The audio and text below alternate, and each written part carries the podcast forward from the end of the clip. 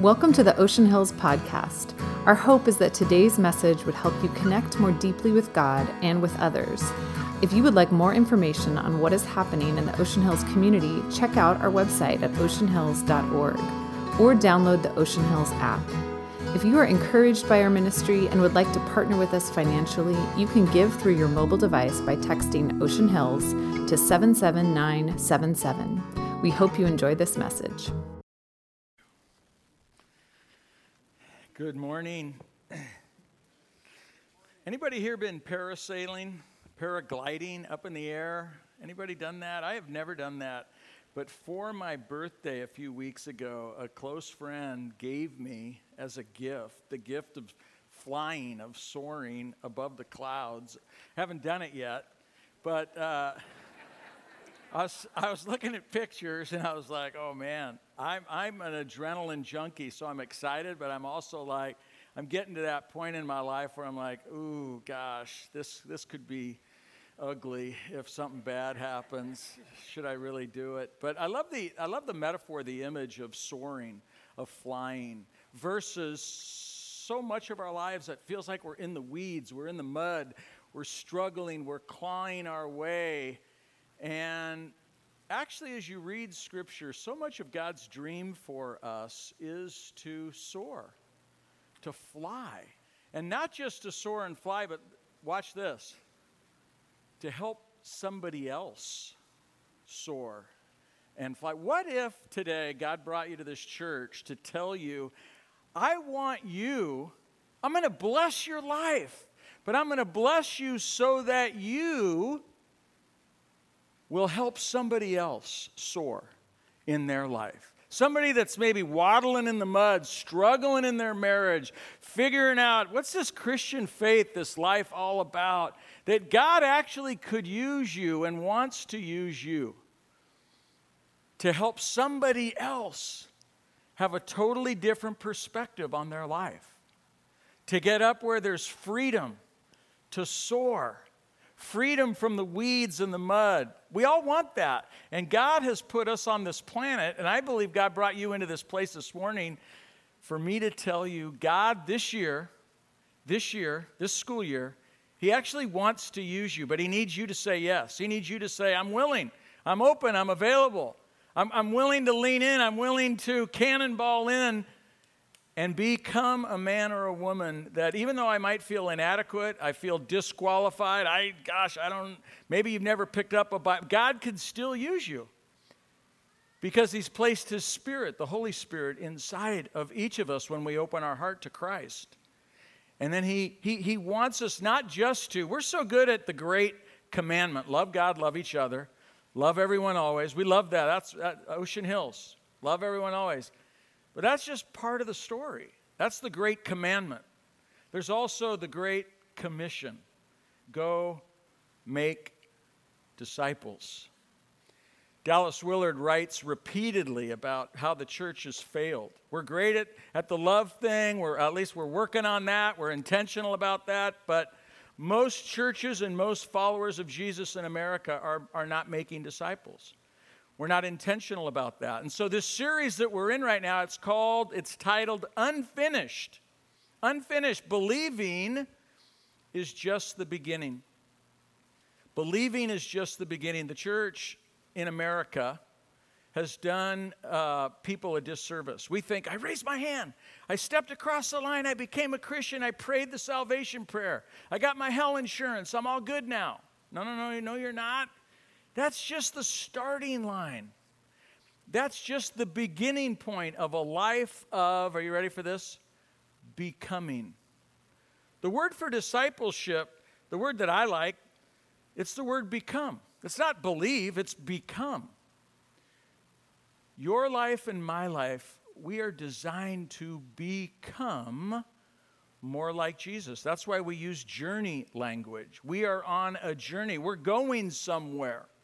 We don't just go, oh, I got saved, and now I'm still a mean person. I'm still annoying.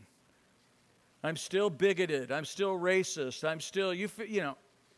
No, I have been saved to become like Jesus. That's what the Bible is all about. It's about becoming, the people of God becoming who God dreams for us to become. I have a quote uh, on discipleship from this book. It's called Transforming Discipleship Making Disciples a Few at a Time by Greg Ogden. I recommend it. Here's what he writes in the book He says, At the heart of discipling is, listen to this language, an intentional relationship. An intentional relationship in which one or more believers assist or invest in each other. Not, I'm better than you. In each other. One or more intentionally meeting, assisting, investing in each other. Why? In order to grow, to become, to mature in Christ. That's what discipleship is it's helping each other intentionally become a more loving person, a more forgiving person, a more kind person, more patient, more gentle. All of those fruit of the Spirit that Paul talks about in Galatians. The Spirit of Jesus in us, helping us to become, and then us partnering together to help each other. Does that make sense? Are you connected? That's God's plan, dream for your life and my life. Not to do it alone. I'm just gonna, I'm just gonna try really hard on my own. No, no, no. I need community. I need other people in my life to help me become the man that, that God, that Jesus dreams for me to become. This morning, we're going to look at several passages. Think of it as, as maybe mining for gold. You know, like those gold miners, they, were, they would dig and they would search and they would move stuff around and look and pry and press deeper and then they'd find a gold, some gold, and oh gosh, it was worth it. This morning, I'm just, I, that's what I've been doing this week in the book of Acts. The last few weeks, we've looked at how has Jesus discipled people? How did he disciple Peter? How did he disciple Thomas? Today, we're going to look at a, a, a different person, a different character. He's actually a very ordinary guy who lived an extraordinary life. A guy that most of us probably don't even know his name, don't even remember. When I mention his name, many of you are going to go, well, maybe I've heard of him, but I don't know anything about him. His name is almost nowhere in the Bible, but his fingerprints are almost everywhere.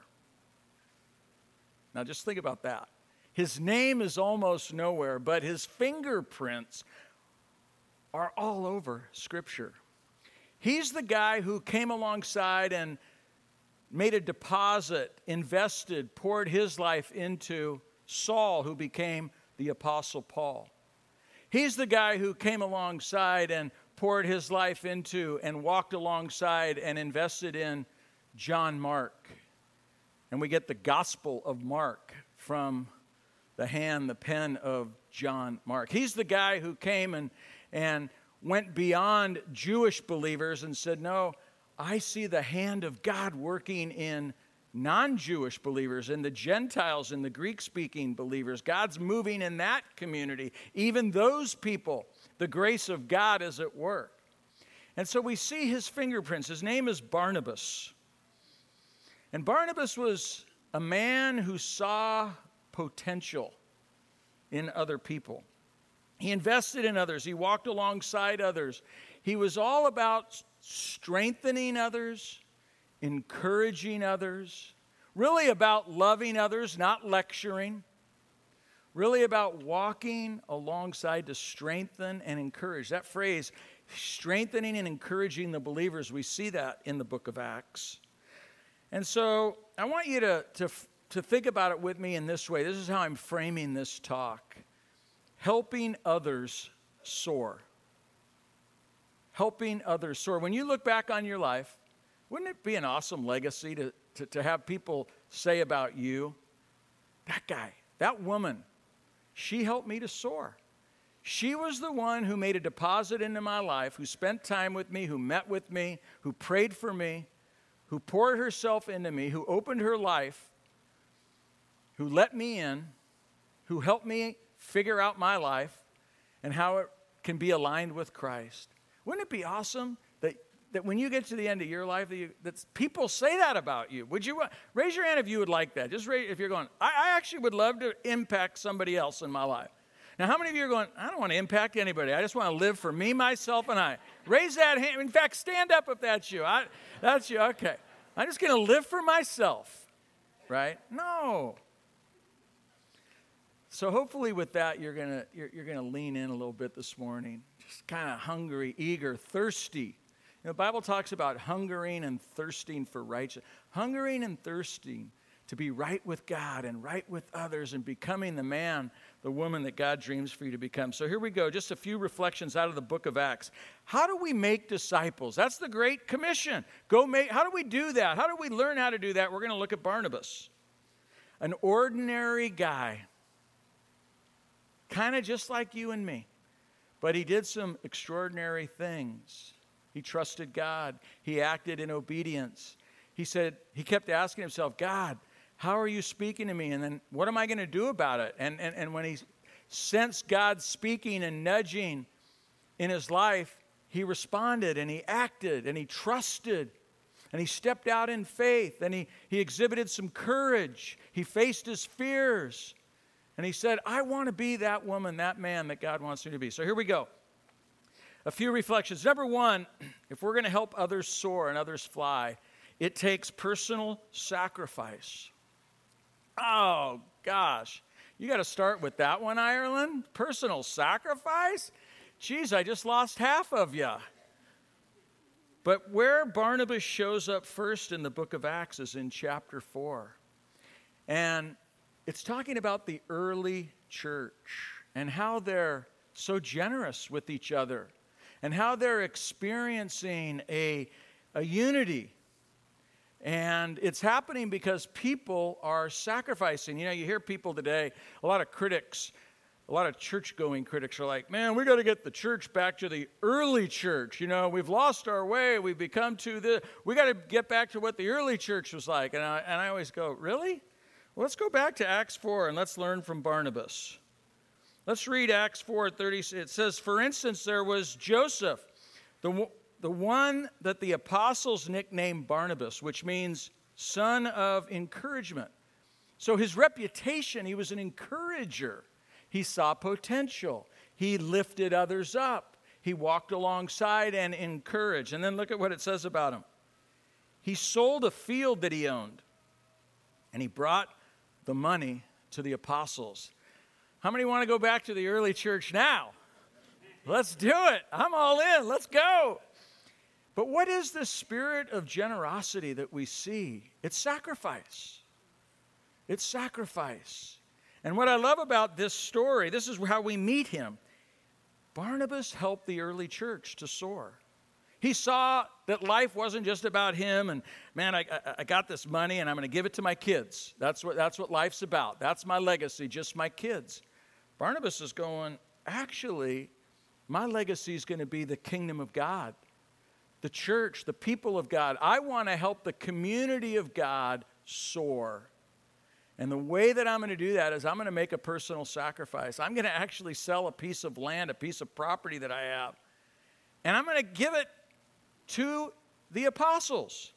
Now, I'm kind of imagining him going, Can you imagine? Like, here you go. Do with it what you want. Whoa, what? Yeah. And what did they do with this money? We're not told. But what we do know is that the early church soared.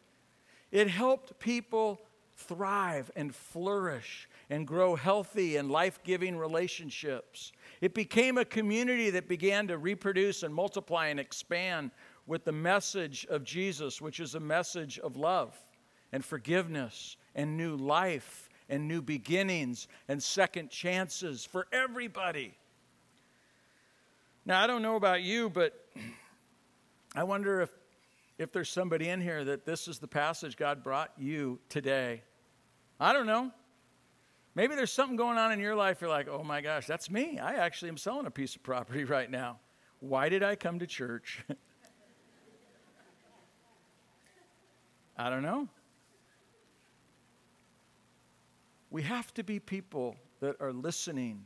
How's God speaking to me? And what am I going to do about it? Why did God bless me? Why did God give me that deal? Why did God give me that? Why did, you know, and then we have to begin to look what does God want me to Is it just for me? I love the attitude of Barnabas. This is how he starts personal sacrifice. He was committed to helping the church, the early church, soar. And so he made a personal sacrifice.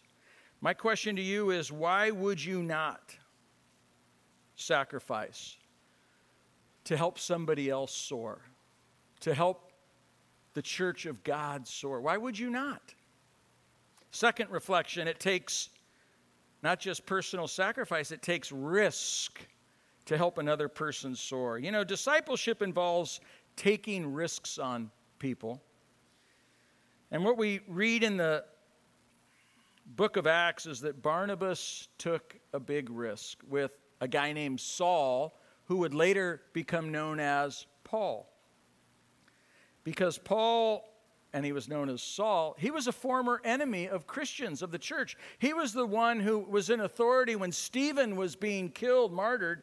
Paul was there, affirming it, giving authorization for it. So he was an enemy of Barnabas. So Barnabas takes a risk. This former enemy, he sponsors, he vouches for him. Acts chapter 9. This is so amazing. Listen to this. When Saul arrived in Jerusalem, he tried to meet with the believers, but they were all what? Afraid of him. They did not believe that he had truly become a believer. Verse 27 then Barnabas brought him to the apostles and told them how Saul had seen the Lord on the way to Damascus and how the Lord had spoken to Saul. He also told them that Saul had preached boldly in the name of Jesus in Damascus. Do you see what everybody else is going? Uh uh, uh uh. No way. I don't, uh, that guy, you know his reputation?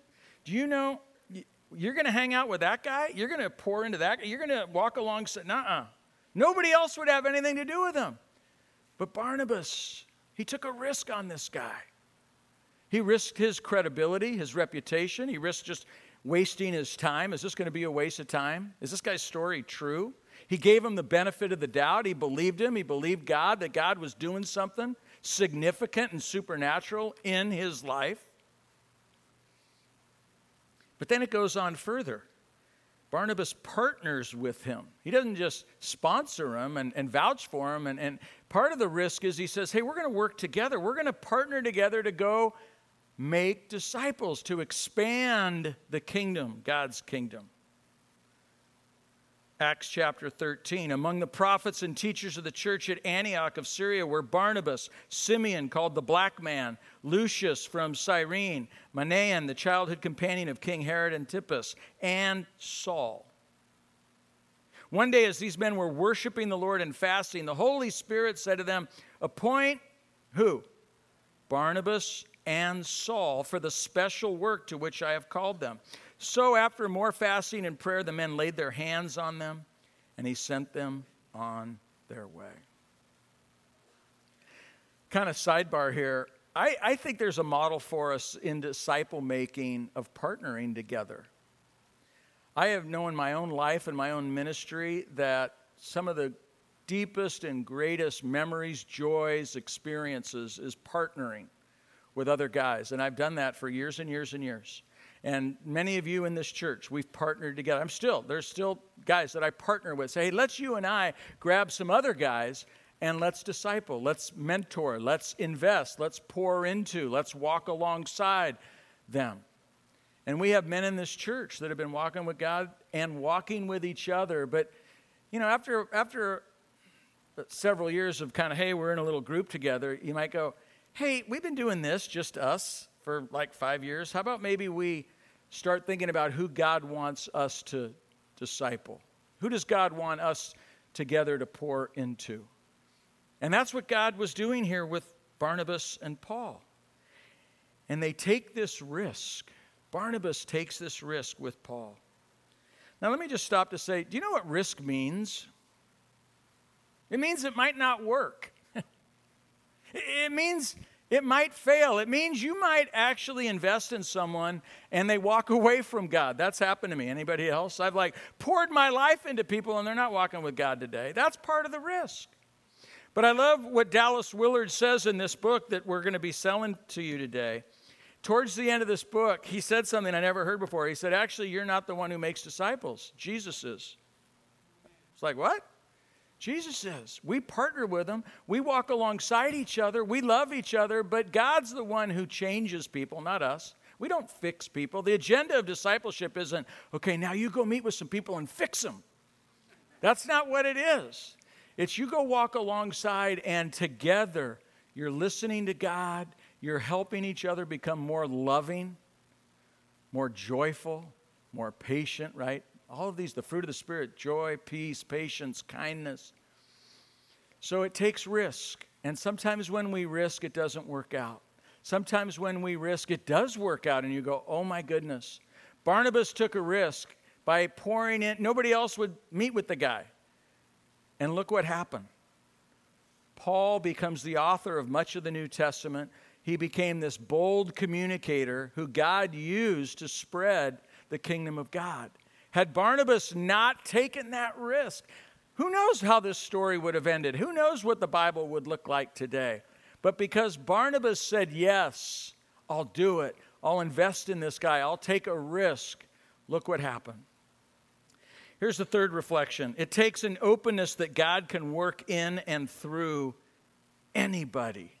God can work in and through anybody.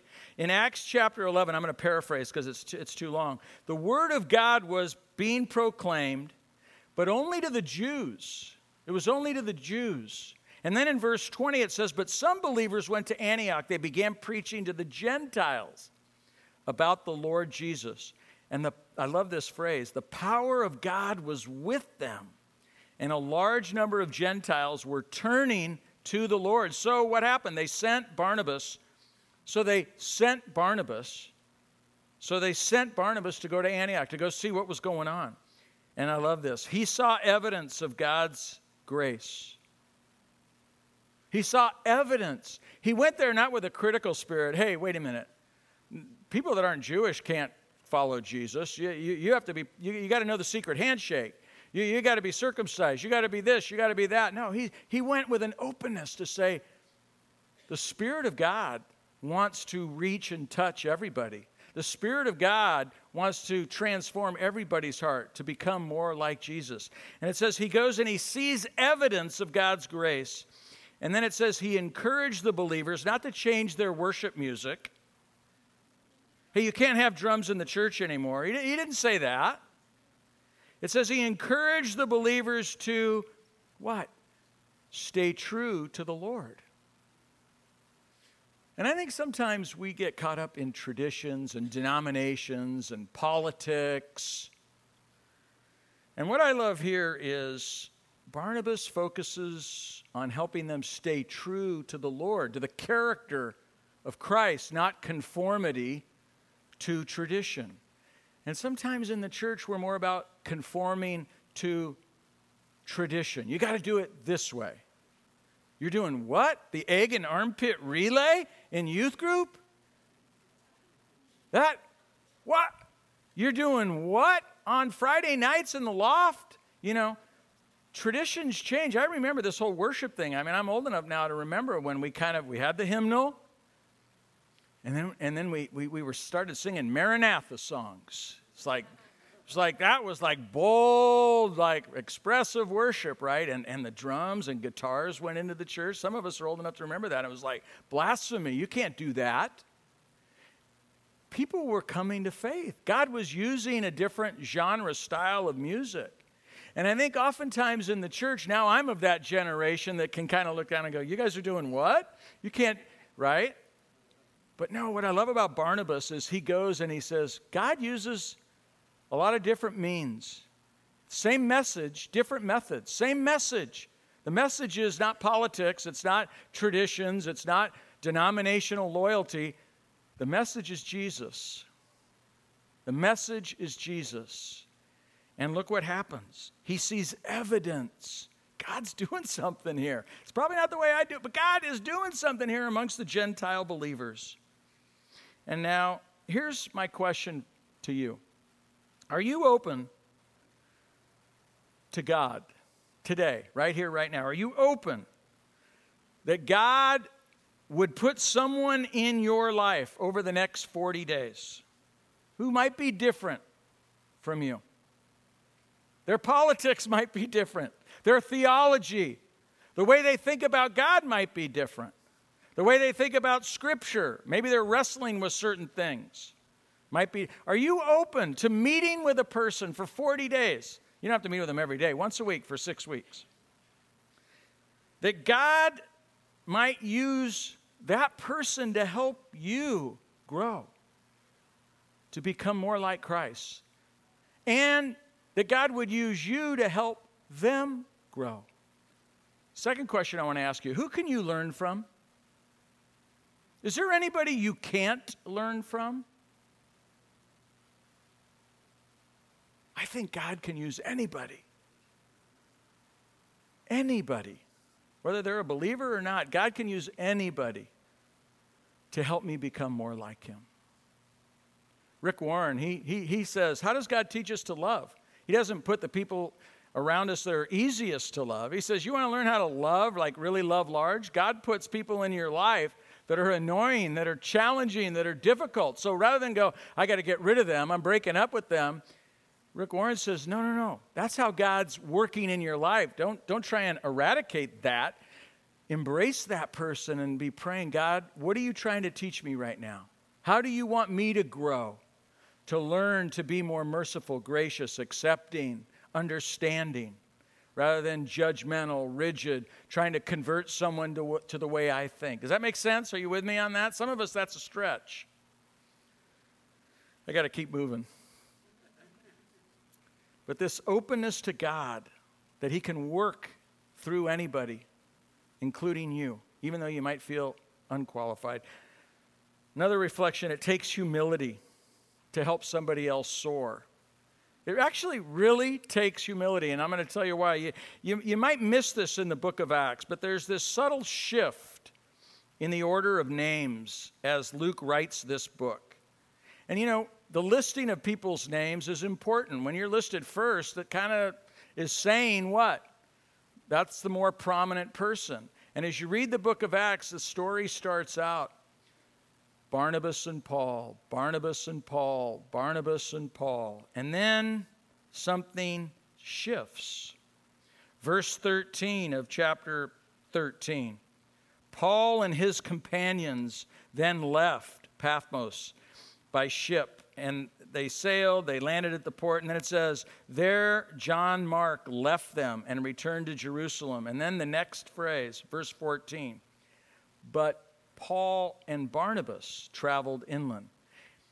And then it, it, that, that shift then begins to take place, not completely for the rest of the book. There's some other times it switches back. But think about this if you're Barnabas Barnabas and Paul, Barnabas and Paul, Barnabas and Paul, and then, oh, all of a sudden, the guy I've been investing in, pouring into, the guy that, that I've been walking alongside and encouraging, now he's getting the recognition. He's actually becoming somebody. He, he's the one now being asked to speak, not me. He's the one who's being asked to uh, uh, be part of a bigger movement, not me. But what you notice in this book of Acts, you never ever see Barnabas clamoring for title, for position, for recognition, for credit. And you never ever see Paul saying, Hey, Barnabas, thank you. Hey, I give Barnabas all the credit. Paul never gives him credit. I, don't, I haven't found it, I've been looking for it. Paul never gives him credit, but Barnabas never demands it. That takes humility. That's like, I don't need the glory, God gets the glory. When I'm pouring myself, discipling, investing in others, it's not so, so I get recognized, it's so that God gets famous. God gets the recognition. And we see that here. There's no me first attitude with Barnabas. So if you want to help someone soar, lift them up, humble yourself, serve them. Jesus said in Matthew 20, right? Among you it'll be different. Whoever wants to be a leader, among you must be your what? Servant. Whoever wants to be first must become your slave. For even the Son of Man, Jesus, came not to be served, but to serve others, to give his life. Part of mentoring, discipling others, it takes the humility of a servant. I'm going to serve. I'm not going to get the recognition or the credit, and I'm not looking for it. I'm just going to try and help somebody else soar. If I could help somebody else fly, if I could help somebody else who's waddling in the mud, discouraged and defeated, if I could lift them up a little bit and help them discover their God given purpose, that would be amazing. And then here's the last reflection you want to help people soar, it takes not giving up on people. This may be the hardest one for me. This is the one I'm most guilty of. This is my confession. I think my greatest regrets in ministry over 35 years is there are people I've given up on. They were flaky. They would forget to meet when we were supposed to meet. They didn't become the person that I thought they should become in, on my timeline. And you kind of, over time, ah, forget it, you know. But I want you to see here in this passage, Acts 15. After some time, Paul said to Barnabas, Hey, let's go back and visit each city where we previously preached the word of the Lord to see how these new believers are doing. Let's go back and check in. Let's go back and walk alongside. Let's go back and, and invest in that community. See, see how they're doing, these new believers. Let's go back and disciple them. Verse 37 Barnabas agreed and wanted to take along John Mark. But Paul disagreed strongly since John Mark had deserted them and had not continued with them in their work. And isn't that's what I love about the Bible. It's just so real, it doesn't hide stuff. Their disagreement was so sharp that they separated. Barnabas and Paul couldn't figure it out how to work together. They went, you know, maybe our time's up together. So let's multiply. Let's let's let's split up. You you know. And so what does it say? Barnabas took John Mark with him. Paul gave up on John Mark. Dude, you deserted me. You let me down. You disappointed me. I'm done with you. I don't have time for you. I'm only, I'm only running with the winners. That's me. But that's not Barnabas. Barnabas says, I got John Mark. I got John Mark. Do you know the books of the Bible, the Gospels? Matthew, Mark, Luke, and John. That second book, the Gospel of Mark, was written by John Mark. And do you know that Luke and Matthew's gospel is in many ways dependent on Mark's gospel? His voice, John Mark's voice about Jesus, is so prominent, so influential, so important. And I just wonder if Barnabas hadn't extended a second chance, extended mercy and grace what if Barnabas had given up on him too and said, I don't, I don't have time, loser, flaky, you're not serious enough, you're not devoted, and I don't have time. I just wonder the impact that would have had. We wouldn't have the Gospel of Mark. And that just jumps out at me. Barnabas gives John Mark a second chance. And I just want you to know that what you already know. When you say yes to discipling others, to entering into this mutual, hey, we're going to invest in each other's life and help each other grow. I want you to hear this right now. You're going to be disappointed. You're going to experience a misunderstanding. You're going to show up and they're going to forget. And you're going to go, my time's more important than this. That's all part of it. And then you got to decide are you going to quit on people? when they stop coming to church. I actually, I'm part of a discipleship group. I meet with some guys, and we were meeting with these guys, and a buddy of mine, we're partnering together to do it. And one of the guys stopped going to church. So I went to the guy and I said, Hey, let, let, let's pick somebody else. And he grabbed my arm firm and he goes, What are you talking about? I go, He didn't even come to church anymore. And he goes, That's exactly why we need to be meeting with him. And he keeps coming every week. He's coming. We're not quitting on him. We're not giving up on him. And I was like, oh my gosh, thank you. kind of. I needed to hear that. I, I, that's one of my growth my, one of my growth edges is giving up on people, quitting on people. But if we're going to help others soar, we give people a second chance. We don't quit on them. So let me stop. I'll have the band come up.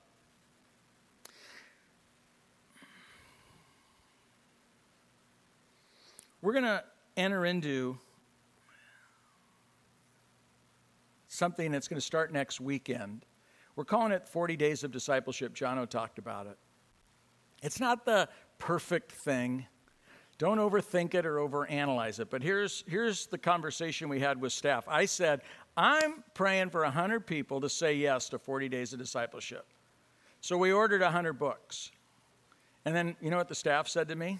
Don't you want everybody to do it? Why would you only ask uh, a, want 100 people to do it? I'm like, oh, great. Oh, me of, oh, oh, oh, me of little faith. Well, we only have 100 books. We want everybody to do it. Actually, we do. We want all of you to do it. But do what? What does it mean to do what? Here's the risk. Well, first, let's start with the cost, the personal sacrifice. This book it costs 15, 13, 15 bucks, but we're going to sell it today for 10 bucks. Wow, you got a deal. But some of you are like, dude, I'm not, pay- I'm not paying 10 bucks for a book. Well, yeah, you are. yeah, you are. You got 10 bucks to invest in your spiritual growth and life. The book is called Renovation of the Heart in Daily Practice Experiments in Spiritual Transformation. Experiments. This is all an experiment. There two page chapters. You can do this every day. There's, there's actually 60 chapters, but they're only two pages. And so for the next 40 days, we're not even going to make you do 60. We're going to ask you to do 40 days. And you're going to read, and then what you're going to do is you're going to meet with a person once a week, and you're going to talk about what you read. And here's the questions you're going to answer and reflect on. How is God speaking to you?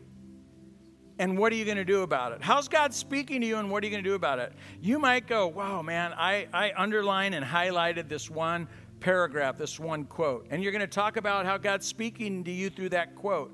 And then you're going to go, and here's the application. This is how I'm going to do something about it. Other some weeks you might go, you know, the book didn't speak to me. It was kind of stagnant, dry. That's okay.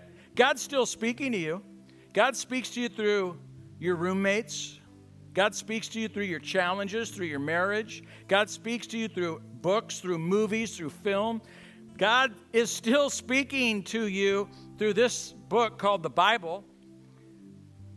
And if we read it and we ask, God, speak to me, and then show me what to do every day. And then you meet with this person. So you're going, well, what person? Who am I meeting with? Now, here's the risk you are going to be invited on that program you got. On the bottom, you rip off that card on the bottom. And if you flip it over, it says 40 days of discipleship, and you can sign up. You put your name, your email, and your phone number. And you're going to come up here and put it in one of these jars. Oh, look, somebody already put one in John Ireland. What? I'm taking the risk. I don't know who I'm going to get. I hope I get someone good, but if I don't, you know, that's the risk. That's just being real. I can do that for six weeks, and you can too. And here's what's going to happen you're going to put your cards in here, and then we have a team of people. They're going to match you up, and they're going to email you and text you and say, hey, you two, you got paired up. And then you have to initiate. Hey, and we're going to have guys meet with guys and girls meet with girls. So if you thought this was a dating scheme, it's not. It's not. Guys meet with guys, girls meet with girls for six weeks. But you have to initiate hey, got your text, we got paired up. When are you available? Here's three times my best times. You got, you got it, you're adults, you can figure this out.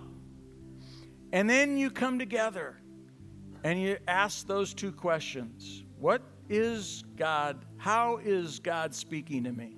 And you might go, I have no idea. I've never heard God's. Great. What a great place to start. Talk about that. It's about having an authentic, real conversation spiritually about Jesus, about Scripture, about spiritual matters.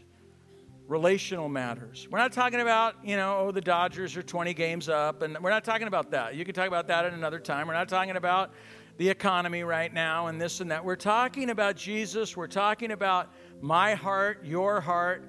How can God grab a hold of it and help me to become the man, the woman that He wants me to become? It's an experiment for you. At the end of six weeks, I want to hear from you. You might go, that was a bust. Okay, well, we tried it. And some of you are going to say, that changed my life. I just, I just met a, a new friend, and we got so close. And we're going to keep going. We're, we're going to finish the book. We're going to, we're going to partner together now. We're going to grab two other people and go through the book again in the winter. I don't know what's going to happen. But I'm praying that as I'm speaking, that the Spirit of God is doing something in your heart, nudging, tugging, stirring, that you're. I, I just know, I, I, I've been praying for certain people. I'm going, how are they going to say yes, God? I don't know that they've ever said yes to anything in this church. But today I'm going, today's your yes. We're not having you volunteer for anything. We're not asking you to give money to anything. We're asking you to take a risk and, and invest in somebody else's life say, for six weeks, I'm going to help somebody else soar. And so during this song, your response is to, there's pens up here on the platform. Grab your program, fill out the card. As your act of commitment, you come down and you put it in one of these jars, and then you go outside and you buy the book for 10 bucks. If you don't have 10 bucks, but you want, we trust you, take a book, but you know, give 100 bucks next week. You get it, yeah. All right, let me pray for us. And as I pray, would you open your heart? Put your hand on your heart right now. Just do that. Let's do that. God, my hand is on my heart because I want you to have it. And my heart, it wrestles, Lord. I'm busy. I got all these excuses in my mind of why I can't, shouldn't make this commitment.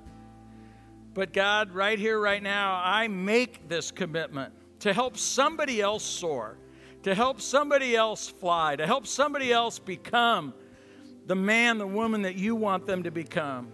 And by faith, I just say yes. I don't know how you're going to use me. I feel so inadequate and disqualified, but I know it's through my weakness that your strength comes through. And so, right here, right now, I say to you, God, use me. And Holy Spirit, would you connect me with the person that you want me to have? To help them grow, but also to help me grow. I receive that appointment.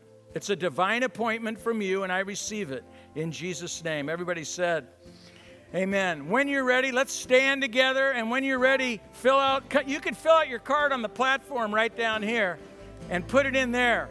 Thank you. Before you re enter your day, we hope that you will take just a few moments to pause and respond to what God has put on your heart through this message. Thank you again for listening to the Ocean Hills podcast. For access to more sermons, visit the Watch and Listen page on oceanhills.org or find them on the Ocean Hills app.